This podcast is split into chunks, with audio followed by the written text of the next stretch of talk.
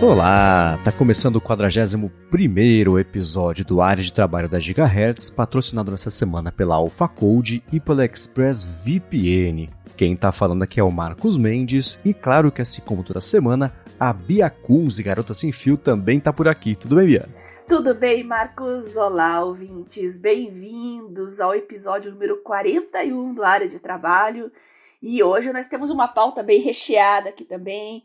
Tem muitos feedbacks legais dos nossos ouvintes aqui que a gente vai dar uma abordada, uns assuntos bem interessantes que a gente ainda não tinha tocado uh, no, no, nos podcasts anteriores, né, Marcos? Acho que vale a pena a gente falar. Uhum. Por exemplo, sobre apresentações. Interessante, né? Sim, sim, sim. E falando em feedback, deixa eu já começar o episódio com um anúncio bem bacana, que era uma coisa que a gente queria implementar faz tempo no site da Gigahertz e nessa semana entrou no ar, que é uma página específica para todo mundo mandar feedback se quiser. Se você for ou nas notas aqui desse episódio, ou dentro do no seu aplicativo de podcasts, quanto no site também, você vai encontrar um link para mandar o seu feedback lá embaixo, ou então você pode acessar gigahertz.fm barra feedback e pronto, você manda lá o feedback que você quiser, escolhe se é para algum podcast, se não é. Se você não quiser que a gente não fale esse nome, tem uma, uma opção de deixar o seu feedback anônimo se você preferir, seu e-mail também, você nem precisa colocar se você não quiser. Então, acho que é um jeito que a gente encontrou de suprir aí um, um, o fato de eu, principalmente, parei de usar bastante o Twitter, tem feedback que chega por lá, então a gente achou um jeito de centralizar isso direto na página da Gigahertz. Então a gente espera que seja útil para vocês. Uhum. Isso já uhum. cai também no nosso balde separado que a gente colocou aqui de feedbacks para receber e organizar tudo bonitinho. Legal. Então, feedbacks a partir de agora podem seguir mandando, por exemplo, para Bia no Telegram, para mim lá no Mastodon, no Instagram também. Mas agora tem mais uma opção de mandar o feedback, que é direto lá pelo gigahertz.fm barra feedback. É, legal, legal. Importante a gente ter mais um canal de comunicação, né? Para quem usa Instagram, por exemplo, fica fácil entrar em contato com o Marcos. O Twitter fica mais fácil comigo. Às vezes você está no Telegram ali, para mandar uma mensagem no Telegram é bem rapidinho. Você pode mandar para mim no arroba biacunze. Ou então agora essa nova opção no próprio site. A vantagem é que você vê ali, antes do episódio seguinte, você vê todos os feedbacks dos demais ouvintes do área de trabalho. Muito legal. É isso aí, e vamos lá começar com os feedbacks de vocês, os follow-ups, etc., que vocês mandaram. O YGeek agradeceu a gente por ter ajudado ele a descobrir o Lemeno, que Opa. o autocorretor aqui insiste em trocar por Lenovo. É engraçado que ele não aprendeu ainda a falar Lemeno. Mas o Lemeno, e ele disse que tem sido extremamente útil no resgate de conteúdos importantes tanto do YouTube quanto do Twitter e do Instagram também, e o Felipe Névola, que é o CEO do Lemeno, até a gente tá, bateu um papo bem bacana com ele aqui recentemente, tá anunciou que o Lemeno ganhou importação de RSS a partir. É, sim, né? que bom, né? É. RSS a partir do Feedly. Então você importa o arquivo OPEML, algo assim. E uma coisa bacana é que ele dire... já. É, no Feedly você pode fazer as pastas, né? Para colocar os seus diferentes feeds nos baldes diferentes ali e organizar a coisa toda. Nessa importação isso já vira o que eles chamam, não do menos, de views, que são também esse, esse jeito de você organizar as fontes suas de conteúdos em pastas e assuntos diferentes, o que eu achei uma bela mão na roda para fazer importação. Verdade, agora eu estou bem animada a importar os meus feeds, porque era o que estava me segurando um pouco, porque lá no meu feed ele tem muita coisa realmente, adicionar uma por uma ia ser um trabalhão. Até estava escrevendo em papel mesmo, uhum. eu no voo, no avião, eu tava, claro, eu tava offline, né? Mas eu comecei a montar um esqueleto assim das coisas que eu queria deixar na rede social e as coisas que eu ia colocar no Lemeno. E os meus feeds do feed, eu, eu queria colocar tudo. E eu falei, meu Deus, quando é que eu vou fazer isso? Bom, o problema tá resolvido. Com certeza agora vocês vão poder agilizar também. E acho que isso vai melhorar o feedback no serviço também, porque lidando com um uhum. volume maior de informações, gerenciando, testando views diferentes. Eu acho que vai ter mais feedback e vai dar para deixar a ferramenta ainda mais ajeitadinha, ainda mais fácil de usar. Sim, sim. Uma coisa bacana também é que eles melhoraram o fluxo de você adicionar uma fonte de conteúdo e já organizar se você quer que ela vá para uma view específica. No caso do Twitter, por exemplo, se você já quer silenciar uma palavra daquela conta, que se ela twitta sobre vários assuntos, você não quer saber sobre um deles, você vai silenciando as palavras. É a mesma coisa para desligar o retweet, se você, quer, você quer seguir só uma conta essa conta retuita muito coisa que você não quer ver, você já desliga lá direto os retweets, tem a parte de arquivar automaticamente, os, com comentário, etc. Então, eles melhoraram esse fluxo que é justamente para isso, né? Organiz, facilitar a tarefa de organizar as suas fontes de conteúdo de partida ali para já começar uma coisa é, é, que você consuma exatamente como você quer. Então, achei excelente essas melhorias e principalmente a importação a partir do Feedly. Falta só adicionar o Mastodon é. como fonte ali. A gente vai falar um pouquinho mais sobre o Mastodon em seguida, mas tá aí, né? Legal, legal. Bom, já que a gente tá falando do Mastodon, vale a pena falar do Flipboard também, né, Marcos?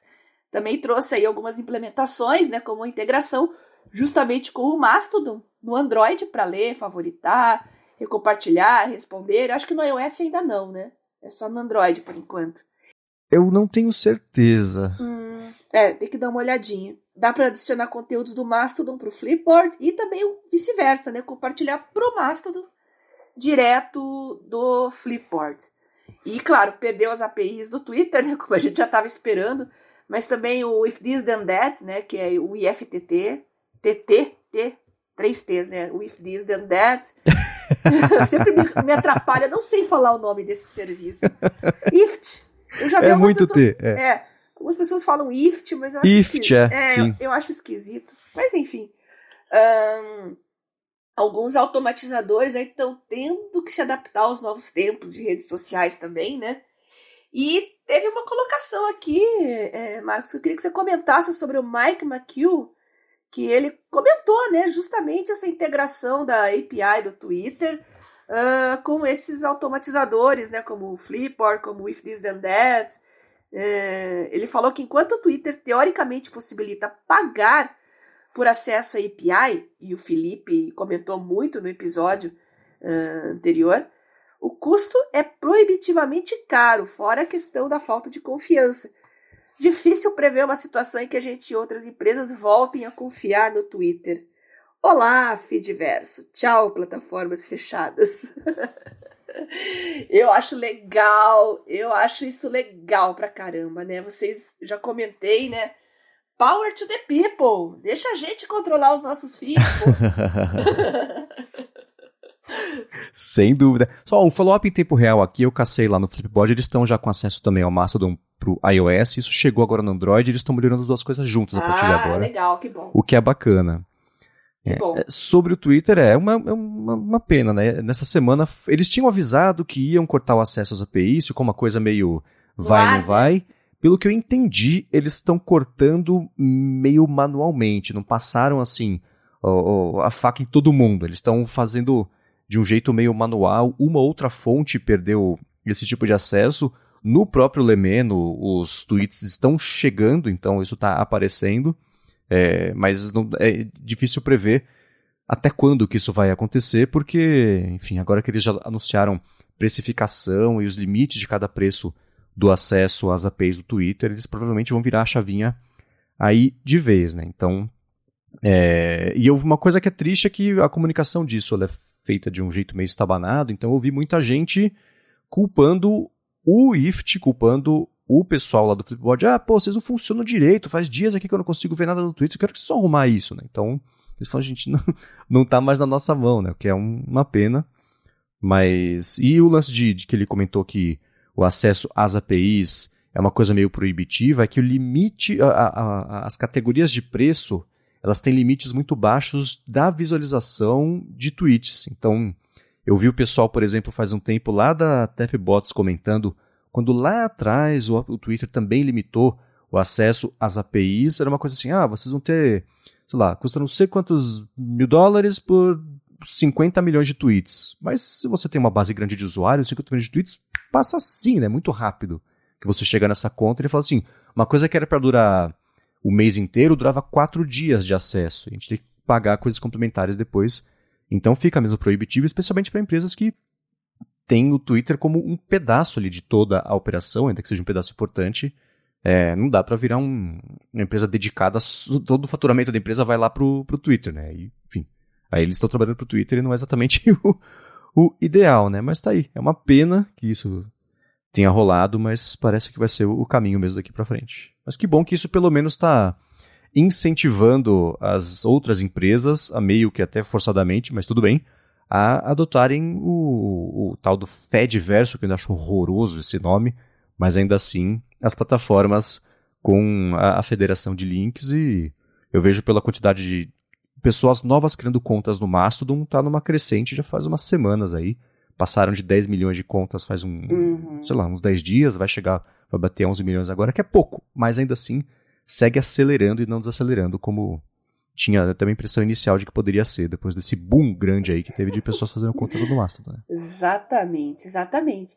Corre o risco do Twitter voltar aquilo que era quando ele começou a crescer, bombando mesmo lá no início dos anos 2010, mais ou menos, que tinha os, os aplicativos tinha aquele problema do excesso de requisições, né? Agora imagina só isso voltando a acontecer, só que com um serviço pago vai ser muita vergonha alheia, né? Mas enquanto o Twitter for o parquinho de diversões do, do Elon Musk, infelizmente está correndo risco disso acontecer. Esse termo Fediverso, por uhum. isso que eu uhum. falei Fediverso, eu queria evitar o, o cacófano, né? é, mas é, falando em parquinho, aí tem, tem esse negócio da, da, dos verificados também, que aparentemente rolou uma pegadinha de 1 de abril aí, que uh, os verificados iam perder o selinho de verificado, só quem ia ter o Twitter Blue ia manter o selinho, mas até agora, pelo que eu vi, não mudou nada. E parece que era uma pegadinha mesmo, né? Ele tem uma birrinha com o New York Times, tirou o selinho do New York Times, mas eu vi muita gente falando que há um problema técnico nisso que ia obrigar a tirar um por um o selinho do, dos, dos uhum. que obtiveram por legado, como eles chamam, né? Se for isso, gente, putz. Sim. Eu acho que eles não vão tirar, não. é, eles já estão sem mão para fazer a plataforma, né? É, pois é. Eu acho que eu já comentei aqui, se eu fosse CEO do Twitter, eu ia fazer três selos. Ia ter um selo de verificado normal, onde qualquer pessoa, não só uh, os alecrins dourados do Twitter, mas qualquer um ia poder ter uma conta verificada cujo objetivo seria provar que aquela pessoa existe, que é dela mesma. Por exemplo, uma dentista que tem um consultório, eu sou a doutora Guta Percha, eu tenho lá o meu consultório, gosto de mostrar as coisas que eu faço, gosto de discutir odontologia cosmética com os seguidores. Não precisa ser uma celebridade, por que não ela ter uma verificação também?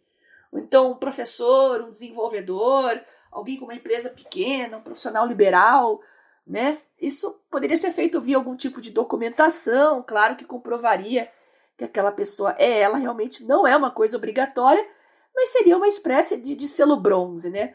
Aí o selo prato seria para essas pessoas do selo bronze que pagassem pelo serviço. E aí elas poderiam ter edição de tweets, ter um alcance aumentado, que com certeza interessaria a muitos desses profissionais que teriam a verificação, que querem bombar o seu negócio, que gostam de divulgar seu conteúdo, seria bem interessante. E ah, o selinho ouro, né, ficaria para as empresas de mídia, que é um selo especial realmente, porque é aquelas que se rolar um fake aí espalhando coisas como aconteceu com a aquela farmacêutica com a história da insulina, né? São coisas que seriam prejudiciais. A Lili, é. É, não só a farmacêutica, mas a própria plataforma, ou seja, implicações legais. Aí essas pessoas poderiam, essas companhias, né, essas instituições, poderiam ter o selinho de ouro. E quem não quiser selinho nenhum, tudo continua como está, a vida continua, mas acaba com esse fetiche do selinho, que eu acho tão tosco, eu sinto vergonha alheia o pessoal chorando que vai perder o, o selinho. Ah, eu consegui com tanto esforço. Gente, é um verificado. O objetivo daquele selo, dos primórdios lá, era justamente evitar que fakes usassem o seu nome. Nada mais que isso. Mas com o tempo foi distribuído a rodo, aí acabou virando um, um certificado de, de de notoriedade, sei lá, alguma coisa assim. Eu acho isso uma, uma vergonha é. alheia. Sim, ele, ele foi ressignificado para isso que é notoriedade e é a pessoa conquistar o selo de verificado, pronto, agora sim você é uma pessoa influenciadora na internet e o seu trabalho vale, né? Então, isso foi, foi uma, um, um, um movimento cultural, sei lá, virou a, a regra isso meio de um jeito orgânico, mas acabou virando isso e não era o objetivo inicial, era justamente para impedir que as empresas, especialmente, fossem imitadas por contas normais e aí acontecesse o que aconteceu. Como você falou da Lily, que perdeu valor de mercado porque uma conta verificada com o nome e o avatar falou que ia ter insulina de graça para todo mundo. Então, era para evitar esse tipo de coisa, mas bom, todo mundo sabe como é que foi o caminho que seguiu aí essa é. essa essa sede por ter a conta verificada. É, é, virou uma, uma confusão, né? O negócio de tirar o. Ah, primeiro de abril vamos tirar, não era exatamente uma piada de primeiro de abril, que a gente sabe que quando ele anuncia alguma. Ele, o Musk, anuncia uma data, é muito raro essa data ser cumprida. Ele anuncia, ele tira do chapéu uma data e se é factível ou não, é, é um detalhe, né? Ele vai pressionar as pessoas a fazerem, se perder esse prazo, tudo bem. Se junta a lista de outros todos os prazos que perderam recentemente de coisas que ele falou que ia fazer. Tipo, ah, a partir do mês que vem, vamos começar a compartilhar faturamento de anúncios com contas de criador de conteúdo. Cadê? Faz dois meses que isso aconteceu, que ele falou que ia fazer, não tem. Mas tirando toda essa parte, virou mesmo uma confusão isso aí do, do selinho de verificado. É, e, e acho que foi o Casey Newton que comentou que eles não tinham um jeito automático de remover o selo de verificação dessas o selo legado que eles dizem. Então teria que ser uma coisa meio manual mesmo. Nossa. E bom, falta abraço para fazer a plataforma funcionar, que dirá uma coisa meio complementar da operação que será isso aí. Mas deixando esse papo aí do Twitter de lado, é, eu quero convidar vocês a mandarem perguntas para a gente a respeito. Tem duas plataformas que são alternativas da parte de notícias que estão chamando um pouco a atenção aí é, do público como substitutas ou possíveis substitutas do Twitter. Uma delas é o Post e outra é o Artifact. O Post, eu comentei sobre ele faz um tempinho aqui já, é do cara que era o fundador do Waze e ele vai funcionar no esquema de microtransações. Você compra lá uns créditos para dar uns likes pagos, que vão. Cada like é tipo um centavo. E aí uhum. você vê um artigo que você curtiu, um compartilhamento que você gostou, você vai lá, dá um like, dá seu um centavo, e no agregado as pessoas e os veículos, especialmente, vão ganhando dinheiro. Esse é o modelo de negócio deles, e claro, eles ficam com um pedaço aí desse dinheiro. Né? Eles anunciaram, eles estavam num beta privado, que era uma coisa meio, meio só para plataforma começar a funcionar e pegar os bugs principais, se estruturaram e abriram recentemente um beta público e disseram que nesse momento as publicações, então as empresas que, que anunciam, os veículos, né, basicamente, que têm postado por lá publicações que são pagas no site desses veículos, essas publicações têm registrado 25 dólares de, de CPM. A cada mil pessoas que clicam e vem, 25 dólares de faturamento, o que é muito pouco, claro, mas ainda assim mostra é, um começo aí do, do, do, fluxo de dinheiro, tendo ainda uma base bem limitada de clientes. Eu vou deixar o link na descrição Legal. do post, que é post.news, para quem quiser dar uma espiada. Esse é um beta público, então dá para ir deve ter uma lista de espera, uma coisa assim, e ir testando. Agora o convite mesmo é o seguinte: tem o Artifact, que é um. é dos criadores do Instagram. Eles resolveram fazer uma espécie de TikTok, só que para notícias.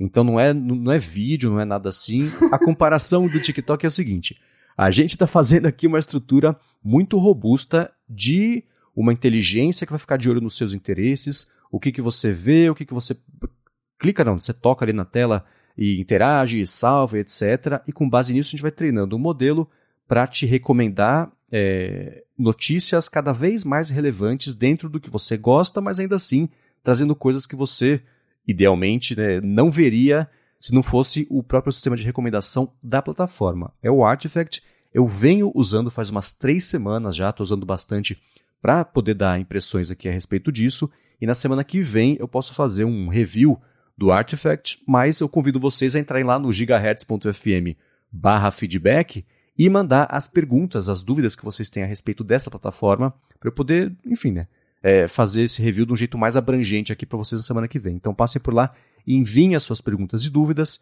que eu respondo aqui sobre o Artifact. E o Post News eu vou deixar na descrição para quem quiser conhecer. O Artifact também está aberto, dá para criar, criar conta, mas específico do Artifact acho que pode dar um, um papo bacana aqui na semana que vem, porque eu e a Bia gostamos de notícias, como Com vocês devem ter percebido certeza. já há 41 agora episódios, né?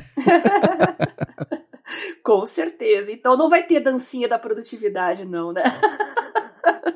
Não, não. Neste momento parece que não. É, porque a gente brincou no podcast anterior com essa história de dancinha da produtividade, né? Mas é interessante, né? Como essas plataformas curtas, de vídeos curtos, de conteúdos em pílulas, dá para dizer assim? Acho que dá para dizer assim, conteúdo em pílulas, porque daí a gente não tá falando só de vídeo, né? É incrível como uhum. o alcance é grande, né? O próprio YouTube, né, com os shorts, a gente vê os vídeos, né, das pessoas que postam e compara com os shorts, é, é uma coisa brutal. Parece que as pessoas têm preferência mesmo a, a usar, a, a consumir coisas mais rápidas. Eu acho que isso aí é uma consequência da síndrome da velocidade 1,5, eu chutaria, né? O que tem de gente que gosta de ver coisa em velocidade acelerada.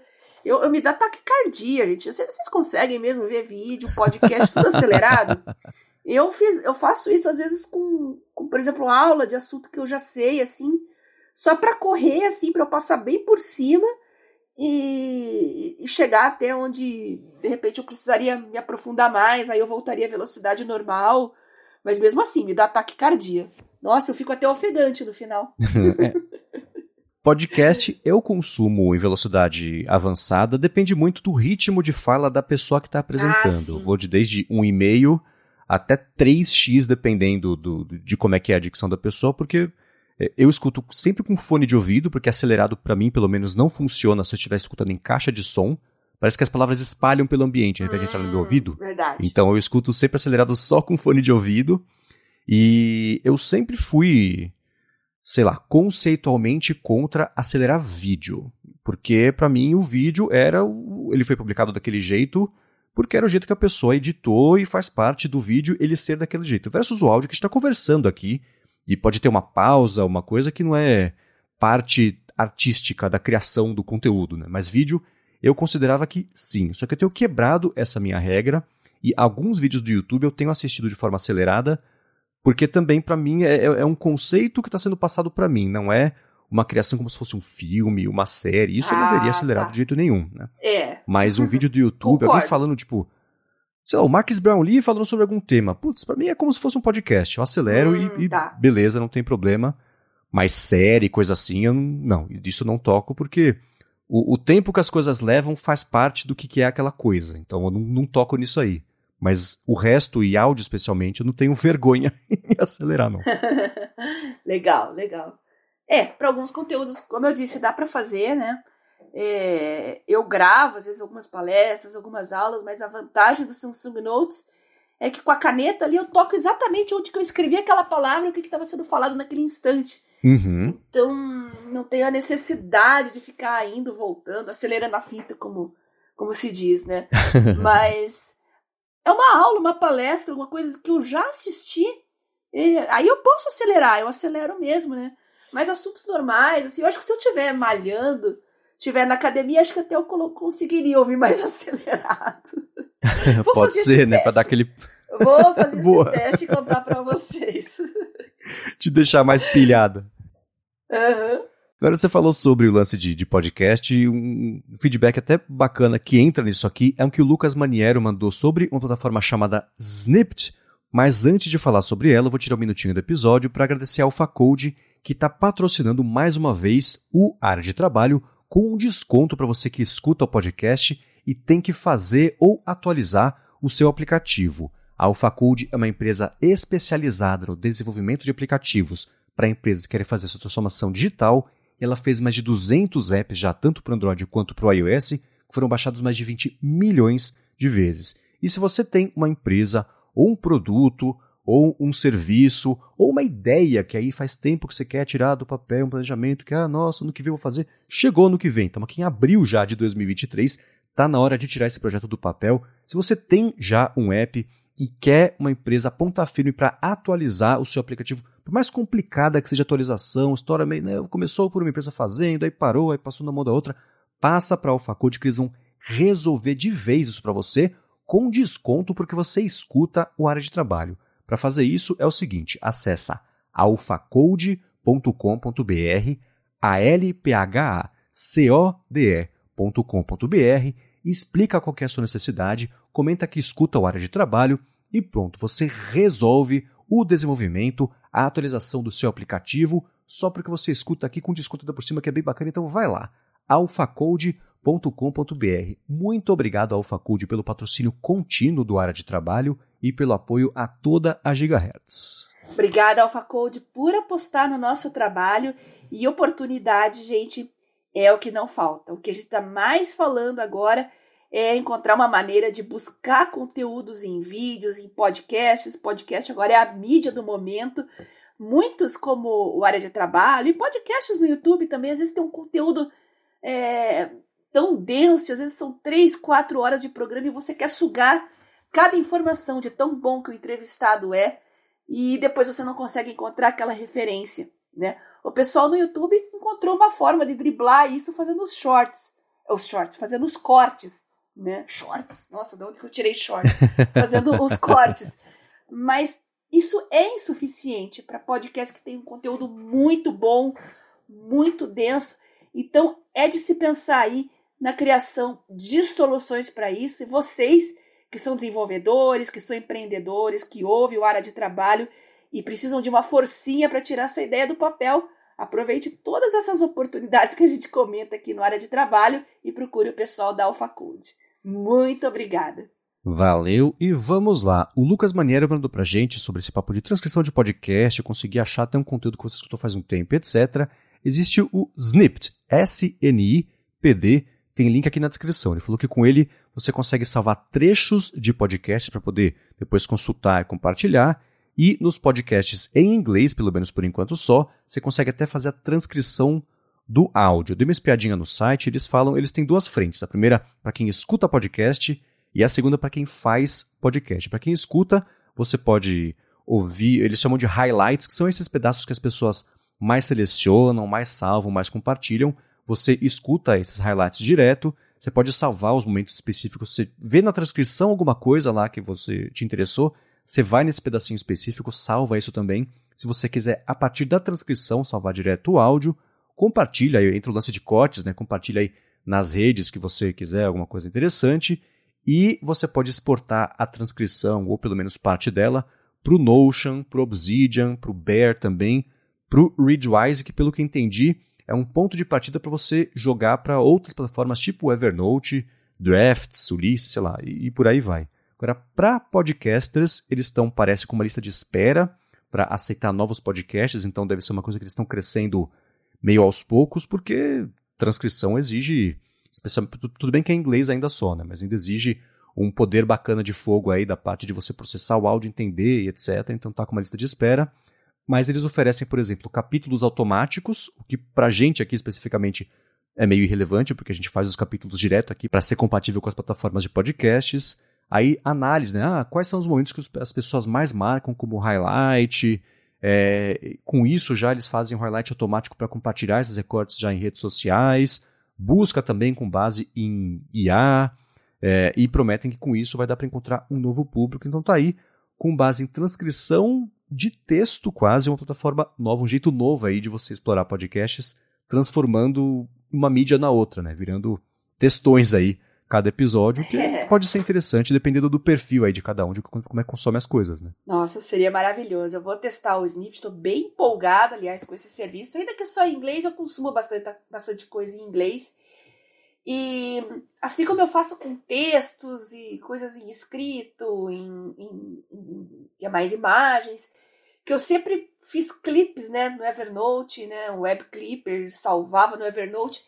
Meu sonho é fazer isso com podcast colocar lá no meu Commonplace Book, né, o meu material de referência para o futuro, para retornar, consultar outras vezes, buscar informações. Nossa, esse é um sonho muito antigo meu, que eu gostaria muito mesmo de ver, e eu espero que o serviço prospere e mais para frente tenha em português também. Aí eu vou ficar feliz, viu?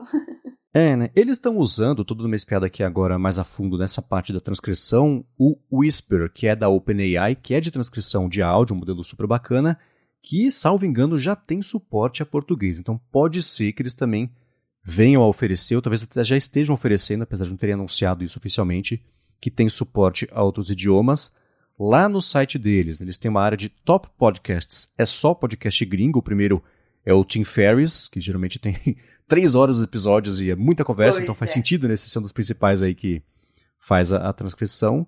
De qualquer forma, tá aí. Acho que pode ser uma mão na roda para vocês que estavam buscando algo neste nesse meio. Tem agora o Snippet que pode suprir essa necessidade da galera. Vamos torcer. Podcast é a mídia do momento e o que eu sinto falta mesmo é guardar os melhores episódios, os melhores trechos.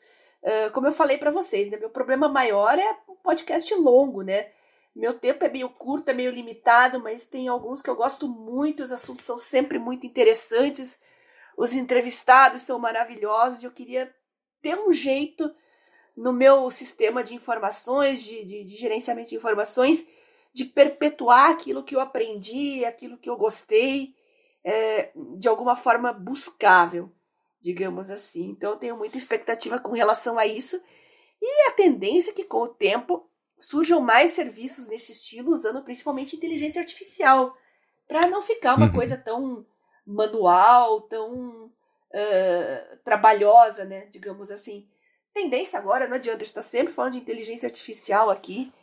Eu sei que nesse momento é caro, exige um pessoal mais especializado, mas eu acho que é questão de pouco tempo, viu, Marcos? Logo a gente vai ter praticamente tudo com inteligência artificial e vai ser logo, viu? Essa, esse pelo menos é o meu palpite. Uhum. É, só olhar há seis meses como estava e como é que tá hoje, joga pra daqui seis meses, dá pra imaginar mais ou menos como é que vai ser essa evolução, né? Exato. Continuando aqui com os feedbacks dos ouvintes, o Gabriel Soria falou que não usará o chat GPT no trabalho, nem se eu quiser. A empresa proibiu por conta dos termos de privacidade deles. Tá aí, hein? Será, Marcos, que vai ter mais e mais empresas proibindo o chat GPT por conta dos termos de uso? Sem dúvida alguma, né? Porque a preocupação é o quê? As pessoas jogarem lá no chat GPT informações confidenciais da empresa. Ah, eu vou chutar um exemplo aqui. Putz, pega, vê o histórico dos meus e-mails aqui com esse cliente, copia e cola lá e agora me responde, cria um e-mail para mim respondendo tal. Aí você jogou no modelo o histórico de comunicação que provavelmente são coisas é, é, que são sigilosas, né? Então, é, eu falei, acho que foi na semana passada, sobre a pessoa que estava com o avô e queria que a IA interpretasse o resultado do exame. A pessoa falou: ó, eu não coloquei nenhum dado que desse para identificar o meu avô aqui na IA, porque é, já teve situação, existem empresas, inclusive, que estão se especializando nessa parte de privacidade das IAs e tentando entender até onde você pode interagir com ela, com o contexto empresarial ou não, que tipo de dado pode entrar ou não. E, elas, e a empresa falou: vou colocar o estudo aqui, ou o link, não lembro o que, era exatamente. É, um monte de empresas sem saber está compartilhando com, com a OpenAI, no fim das contas, ou com as outras empresas, um monte de informação confidencial.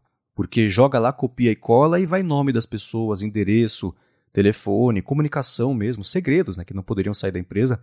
Então, a gente, ah, não, tá jogando, o sistema roda sozinho. É, mas isso é, fica num log de algum jeito, moderação, por exemplo, pode ter acesso a isso e para vazar uma informação confidencial não é muito difícil porque ela já está lá agora. Né? Então, esse papo certamente vai ter cada vez mais empresa ou proibindo ou fazendo guidelines muito é, é, estritos de como que você pode usar isso aí, o que é uma preocupação completamente válida. Ninguém sabe como é que está funcionando, para onde é que vai.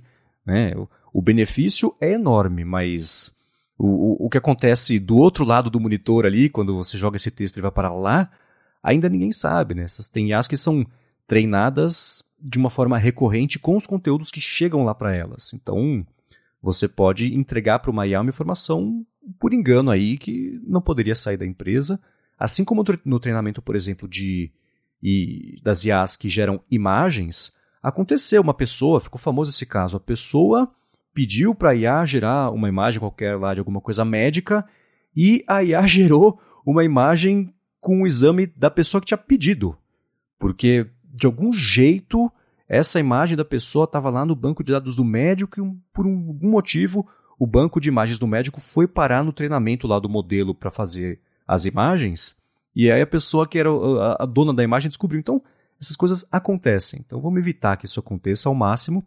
As empresas sim, de um jeito muito justificado, vão começar a limitar e acho certo que isso aconteça agora porque até que a OpenAI prove, depois prove de novo, depois de novo, depois mais uma vez que ela pode ser confiável, a gente tem que partir da premissa de que nenhuma dessas empresas são. Então, faz completo sentido.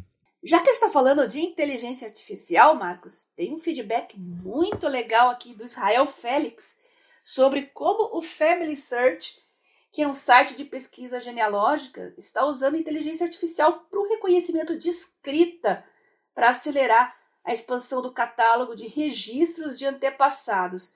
Nossa, sensacional! Eu não terminei de ler os, os artigos ainda, porque eu quero ler com calma no fim de semana, porque meus pais já trabalharam muito com genealogia, pesquisa de migração para o Brasil, por exemplo, né? E a igreja do, do, dos Mormons, eles têm um trabalho aí de décadas de catalogar, organizar e arquivar informações genealógicas, né? Lá nos anos 90, 80, 90, eu ia com os meus pais, né, nesses arquivos extensos que, que ainda existem, mas hoje está indo tudo para o digital, né? Uhum. E era tudo na base dos microfilmes. Eu ficava fascinada, eles olhando certidões de nascimento, certidões de casamento, certidão de óbito, de, de, tudo quanto é lugar do mundo, do Brasil, era uma coisa que sempre me fascinou, né? O volume de informações e como elas eram organizadas. Claro, estamos na era digital hoje, né? E tudo agora está na web. E com inteligência artificial, olha, ferramenta de reconhecimento de escrita para achar coisas com mais facilidade, ainda mais quando o volume é imenso como esse, é muito legal. E o Marcos vai deixar com certeza os links para vocês lerem a respeito disso, né? O serviço fantástico do Family Search e vale a pena muito vocês darem uma olhadinha nisso, que é realmente algo muito legal. Sim, sim, eu deixo aqui para vocês darem minhas piadas, inclusive da participação que eles fizeram na Bienal do Livro e com palestras que iam desde a parte mais de, olha que legal, você procurar pelos seus antepassados, até de um jeito mais prático sobre a galera toda querendo tirar a cidadania portuguesa, italiana, né, que está ficando cada vez mais fácil, no fim das contas, fazer isso, e de um lado da lei está facilitando, e do lado da pesquisa também de documentos, levantar essas coisas, também está facilitando. E o, o, que eles comentaram é que com essas. que não é que nem a IA que a gente está falando sobre geração de texto, é uma outra coisa, né? É, mas esse, uhum. essa leitura automática da escrita está acelerando. Eles falaram que assim, o que levaria 100 anos para fazer, a gente está fazendo muito rápido para poder levantar os registros, organizar essas coisas, né? Poder organizar toda essa parte de, do fio condutor aí da genealogia de todo mundo, até passados. Então é um trabalho bem interessante. Eu já tinha escutado falar desse Family Search, mas não tinha ideia de que eles tinham relação com a Igreja Mormon e etc. Dando uma espiada aqui a fundo, eu vi que é, é, é bem colada uma coisa na outra. Inclusive toda a parte de voluntariado, as pessoas treinadas para ajudar as outras que chegam por lá e etc. a fazer isso aí. Então eu achei bem interessante é um uso, no fim das contas, é que nem aquela tecnologia de OCR, reconhecimento de, de, de texto digitado, é isso só que para escrita à mão, que, enfim, né, dependendo ali da facilidade ou dificuldade de, de leitura mesmo do garrancho da pessoa, pode ser mais rápido ou mais difícil de fazer isso. Mas é legal que isso esteja ajudando de um ponto de vista bem prático, né, a, a, as pessoas a irem lá no fio condutor da árvore genealógica e achar alguma coisa interessante, descobrir sobre si mesmo, no fim das contas, então, um jeito de fazer isso é como eu fiz, né? Usando lá o é, 23andMe, que é a parte de testes de DNA mesmo, mas outra parte é registros e documentos históricos. Afinal, há 200 anos ninguém cuspia no potinho para fazer sequenciamento genético, né? Então, tem um outro jeito aí de achar isso. É verdade. É, é por meio desse Family Search. Achei bem interessante. e as certidões eram, eram todas escritas na mão, né? Uhum. Então, importante também reconhecer, reconhecer esses caracteres, né? E no caso do meu pai, que é alemão, é, ele procura muito, procurava muito a família dele que ficou na Europa, muitos se separaram por causa da cortina de ferro, então famílias foram desmembradas e é mais difícil de encontrar. E ele tinha muita coisa escrita em alemão antigo.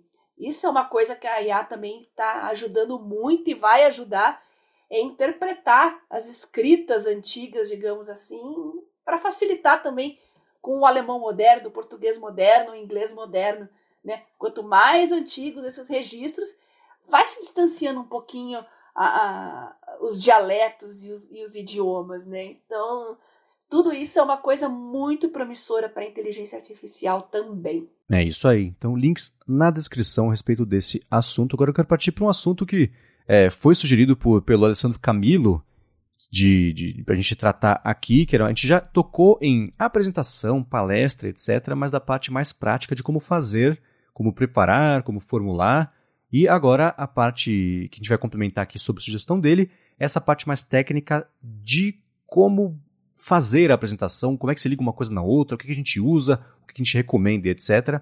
Mas antes de falar sobre isso, eu vou trazer aqui o segundo patrocinador do episódio de hoje, que é a ExpressVPN, que segue oferecendo desconto para você que quer navegar de um jeito mais seguro e também com mais possibilidades aí web afora, se você acessar por meio do link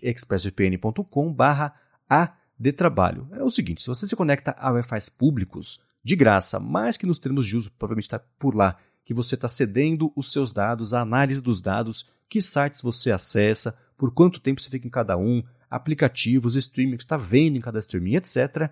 Se você se conectar por meio da ExpressVPN, isso não vai acontecer porque a sua conexão passa a ser criptografada. Isso quer dizer que nem quem está oferecendo o acesso consegue ver o que, que você está fazendo com esses dados, para onde eles passam, onde você está mexendo. Isso sem perder velocidade, desempenho de velocidade da conexão, porque eles investem muito nessa estabilidade e velocidade. Você pode se conectar em coisa de 100 países, incluindo o Brasil, então você não tem que necessariamente, por exemplo, ligar a VPN para passar os dados nos Estados Unidos para seguir navegando. Não, tá aqui no Brasil, quer só proteger a conexão, beleza. Liga a VPN, passa aqui pelo servidor da ExpressVPN no Brasil e pronto, você não perde velocidade e mantém a sua conexão segura.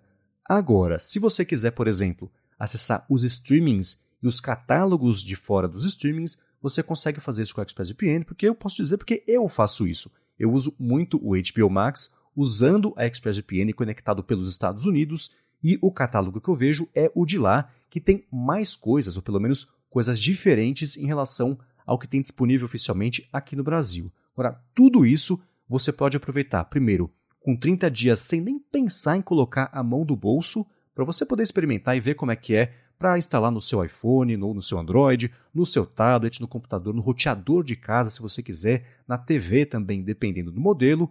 E aí sim, se você quiser contratar o plano anual, você vai ter três meses de graça acessando e fazendo sua conta por meio do link expressvpn.com adtrabalho. Então vai lá, dá uma espiadinha, vê como é que o ExpressVPN pode ajudar você a ter uma conexão mais segura e com mais possibilidades web afora. Mais uma vez, expressvpn.com adtrabalho. Muito obrigado, ExpressVPN, pelo patrocínio contínuo aqui do podcast e pelo apoio a toda a Gigahertz. E no assunto segurança, privacidade, é outra pauta pão quente nos dias de hoje, falando de produtividade, inteligência artificial. Nós estamos vendo aí as empresas né, restringindo cada vez mais o conteúdo é, de inteligência artificial, como chat GPT. Então, segurança é uma coisa que a gente não pode abrir mão. E eu agradeço muito o pessoal da ExpressVPN por dar essa oportunidade aos ouvintes do área de trabalho e prestigiar o nosso podcast. Muito obrigado e vamos lá. O Alessandro Camilo falou que ele dá aula de design, mas está num dilema de continuar a levar o único computador dele ou então o tablet. Falou que pensou em levar o iPad, assim pode ajustar uma coisa ou outra e continuar com a aula, mas sempre teve problemas como conexão via cabo que não serve, transmitir via projetor ou TV, cabo, software, equipamento ele falou que hoje, para não ter mais problema, ele leva o próprio computador, cabo HDMI e também cabo de rede, porque eles não têm Wi-Fi né, também, e a TV é só por cabo. Ele estava tentando ver uma outra maneira, mas não consegue achar. Ele falou que pensou em usar Chromecast, por exemplo, alguma coisa desse tipo, mas ainda não sabe. Ele falou que fica imaginando nesse mundo tão tecnológico, será que não tem nada que se conecta a uma TV? E aí, Gente, o tempo passa, o tempo voa, mas a apresentação continua sendo uma pedra no sapato. Olha, eu até antes da pandemia estava dando muita palestra, viajando e sempre tinha aquele dilema, né? Eu não sabia como é que era o auditório que eu ia falar, não sabia qual que era a estrutura técnica, eh, estrutura física, conexão web, eu não sabia o que eu ia encontrar eu tentava falar com o pessoal que produzia os eventos, tudo, sempre para ter alguma informação Mas eu sempre tinha um backup. Eu levava a minha apresentação num pendrive, como uma mulher das cavernas, né? Mas também levava no meu tablet, no meu computador, porque a gente não sabia o que, que ia encontrar. Em alguns congressos, alguns lugares é obrigatório que você leve pendrive, porque eles têm o próprio computador lá, tem uma pessoa que fica cuidando só disso, então você tem que entregar previamente a sua apresentação. Mas no momento, Alessandro, como eu fazia a apresentação, para mim se resume ao ambiente da, da UFPR, lá todas as salas e auditórios têm o, o projetor da Epson, que funciona por wireless. Então, basta você ativar ali no, no, no, no projetor, né?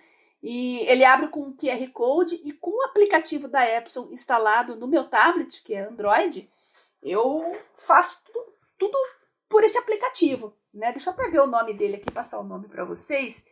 Epson, eu acho que não é Epson, tem, tem um outro nome, mas é uma solução da própria Epson e você pode tanto espelhar a tela do tablet quanto do celular. Muita gente às vezes faz a apresentação só com o celular ali, abre o PowerPoint, faz uma apresentação espelhando ali o PowerPoint direto, ou no modo apresentação, dá para você abrir vídeos da web também.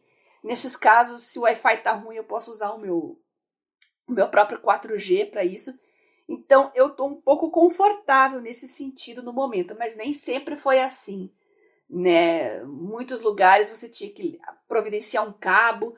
Não existia, eu acho que nem existe ainda um cabo específico para iPad, a não ser HDMI, mas aí depende muito do projetor. O problema é esse, né, Marcos? Você não sabe qual que é o projetor que você vai encontrar naquele lugar, a não ser que você faça apresentações sempre no mesmo local, como uhum. é o meu uhum. caso agora, né? Então, é, para Android funciona bem o, o, wireless com várias soluções.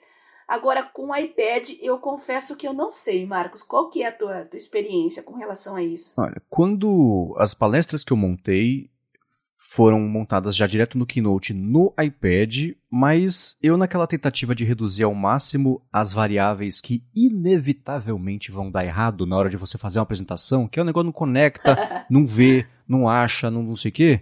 Então eu sempre exportei em PDF mesmo e beleza, isso me limita a não conseguir usar vídeos, não conseguir usar áudios, mas não tem problema porque a minha abordagem de palestra, de apresentação é usar um apoio visual que está ali atrás para o que eu for falar fazer mais sentido e ajudar. Então não é assim, ah, vamos todo mundo aqui, diminuir a luz, vamos ver esse vídeo. Esse tipo de palestra eu nunca dei para minimizar a chance de não ter nenhum problema. Eu prefiro contar alguma coisa do que é, deixar o, aí o Murphy dar play ou não em algum, em algum conteúdo. Né? Então, para o iPad, como ele falou que já leva o computador, o cabo, o cabo de rede, etc., eu acho que para o iPad tem que entrar um adaptador aí na história, porque existem adaptadores HDMI Lightning ou HDMI USB-C, né, dependendo do modelo do iPad dele, e com isso ele substitui basicamente lá o, o, computador com o iPad e o setup continua mais, mais ou menos o mesmo, sem depender de conexão de nada sem fio. Né? Existem, por exemplo, aqueles adaptadores HDMI wireless, que são os concorrentes do Chromecast, tem aquele Ncast, tem alguns outros mas é aquilo, você vai conectar e, putz, nossa, não tá dentro. Deixa eu ver, reinicia aqui, reinicia ali, pronto, já perdeu 15 minutos da apresentação. Na hora de fazer a apresentação, você já perdeu o foco, né? É, é ruim, né? Não é bacana. Uhum. Então é muito atrito para começar uma coisa que tinha que, ter, que ser simples, né? Então é simplificar ao máximo, eu acho que sim. iPad, adaptador e cabo HDMI, pronto, tá resolvido.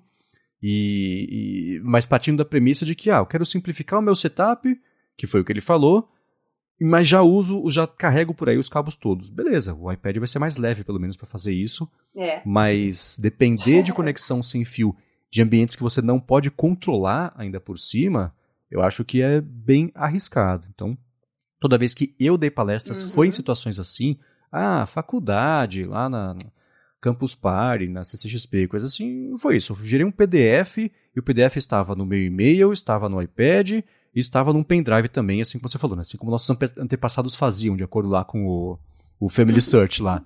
Então, é evitar ao máximo e simplificar ao máximo. Isso, como ele disse que dá aula de design, né? então eu não sei se entra design gráfico Hum. aí, ou você tem que necessariamente ter coisas que mexem. Mas se a gente tiver que ter nada que mexe na tela, eu acho que esse pode ser o setup mais simples. Por cabo dá para depender de vídeo, etc, porque aí é só um espelhamento mesmo do que está acontecendo.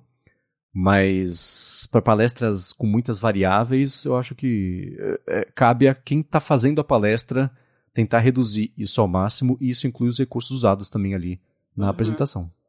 É, eu presumo que, sendo professor, né, e dando aula de design, ele tenha. O que ele está fazendo é o ideal, viu, Alessandro? Acho que tendo o seu próprio computador, seu cabo, seus adaptadores, o seu arsenal completo, é a melhor forma mesmo, porque eu imagino que você vá é, abrir um software de edição, alguma coisa assim, e mostrar para os alunos em tempo real. Presumo eu que seja isso, estou chutando, né? Então, a forma como você está fazendo com certeza é, é a melhor. Sim. Deveria ser mais simples? Deveria, com certeza. Mas eu acho que você tá, tá bem su- suprido, digamos assim. Aham. né? Tá com o seu próprio cabo, HDMI, seus adaptadores. Ele não falou se usa Mac, mas eu presumo que usa Mac, né? Então, seria legal usar o iPad? Seria. Mas, pela complexidade do assunto da sua aula, eu acho que o que você está fazendo no momento é a melhor solução mesmo, tá? Uhum.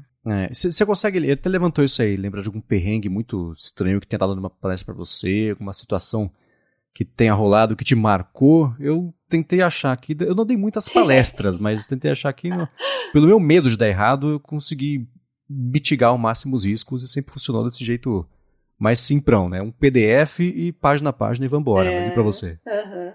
Lá nos tempos do- dos palmes ainda, é, eu comecei a dar palestra, comecei a viajar para divulgar tecnologia móvel e eu investi num kit chamado Presenter to Go, que você fazia a apresentação direta do seu próprio palme. Isso era muito legal, porque como a minha ideia era justamente ser uma entusiasta e divulgadora da mobilidade, é, a cerejinha do bolo da apresentação era fazer tudo a partir de um dispositivo móvel, né? E sempre gerava aquele fator uau, né? O pessoal abria a apresentação no Windows e não abria, e dava erro, e ficava carregando.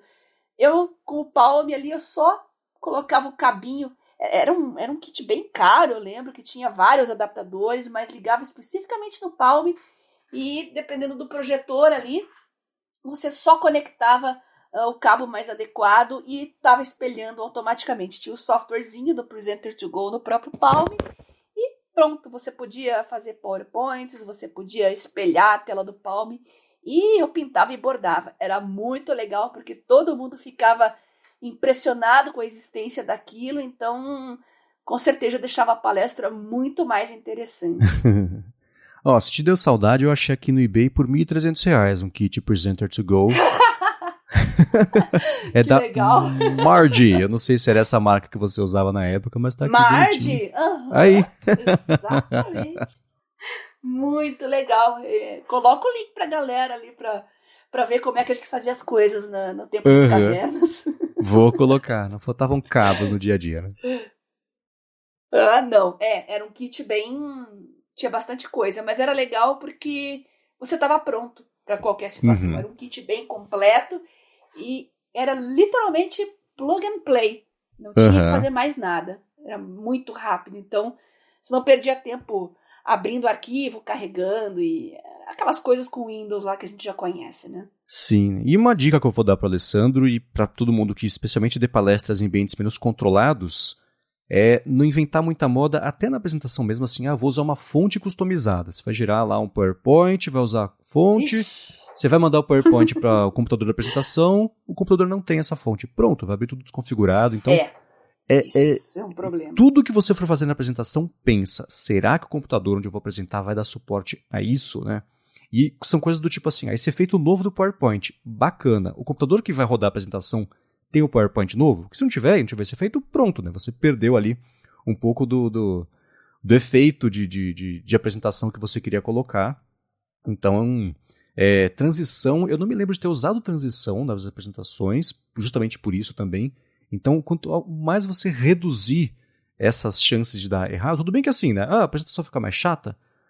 Pode ser, né? Mas o, o, conteúdo que você tem que passar, eu acho que tem que ser o principal na apresentação e a forma como você passa depende de você, porque você estará lá, não vai depender de, de compatibilidade com nada. Então, para evitar perrengue é não inventar moda, ou se você for, no, no caso aqui que ele está falando, vou levar o computador ou o iPad, etc., tudo bem, né? Você tem como controlar tudo o que vai acontecer, porque a variável é o quê? É ter o projetor ou a TV com entrada HDMI, que me parece que é o caso da maioria, ou se não de, todos hoje em dia. Mas a primeira coisa é fugir de conexão sem fio, porque vai dar problema, e aí vai ser aquele problema inexplicável, tem que chamar a TI, chega o cara da TI, olha pra sua cara e fala, tudo isso aí também, ué.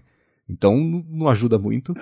E então conexões cabeadas e reduzir ao máximo as incompatibilidades aí de versões, de fonte, etc. Acho que com isso é um bom ponto de partida para evitar perrengues. Mas eu quero saber de vocês que escutam uhum. os perrengues que vocês já passaram, que eu sei que certamente todo mundo tem uma história boa para contar sobre um aperto aí que passou em apresentações. Isso pode servir de dois jeitos. Primeiro pra gente dar risada e depois de aviso e de jeito aí de mais pessoas evitarem que isso possa acontecer. Né? Então mandem pra gente. Pode ser lá pelo é, Telegram da Bia, pode ser no Instagram para mim, pelo Mastodon também, ou então lá em gigahertz.fm barra feedback. Se for difícil escrever feedback, não tem problema. Nas notas aqui do episódio tem link para você mandar o feedback, isso nas notas do episódio no seu aplicativo de podcasts, no site também da Gigahertz, está por lá direto, se você for lá para baixo, vai ter lá também mandar seu feedback, a gente conta com vocês usarem isso para poder deixar aqui os episódios mais bacanas. Muito legal. Para entrar em contato comigo, mandar suas dicas, sugestões, comentários, histórias divertidas, vergonhas alheias, escrevam no meu Telegram, arroba biacunze, ou então no meu Twitter, arroba garota sem fio. Você também pode participar dos grupos de discussão Mundo Sem Fio sobre tecnologia em geral, ou então o Produtividade Móvel, além do meu próprio canal no Telegram. Manda uma mensagem para mim no arroba Biacunze pedindo os links que eu mando tudo para vocês, tá bom? Boa, e falando em links, tudo que a gente comentou ao longo do episódio tá aqui na descrição. Para falar comigo, sou MVC Mendes no Mastodon e também lá no Instagram. Apresento um monte de podcast aqui na Gigahertz e também o Bolha Dev, que é um noticiário diário com notícias, claro, né, sobre tecnologia, inovação e desenvolvimento. E escrevo para o ifeed.pt. Muito obrigado para todo mundo que recomenda e avalia também aqui o Área de Trabalho, e a gente está de volta na semana que vem. Obrigada, Marcos, os nossos patrocinadores, vocês, ouvintes, vocês é que fazem esse podcast brilhar. Sou muito grata a todos vocês e espero vocês na semana que vem. Beijoca é sempre a todos e até lá!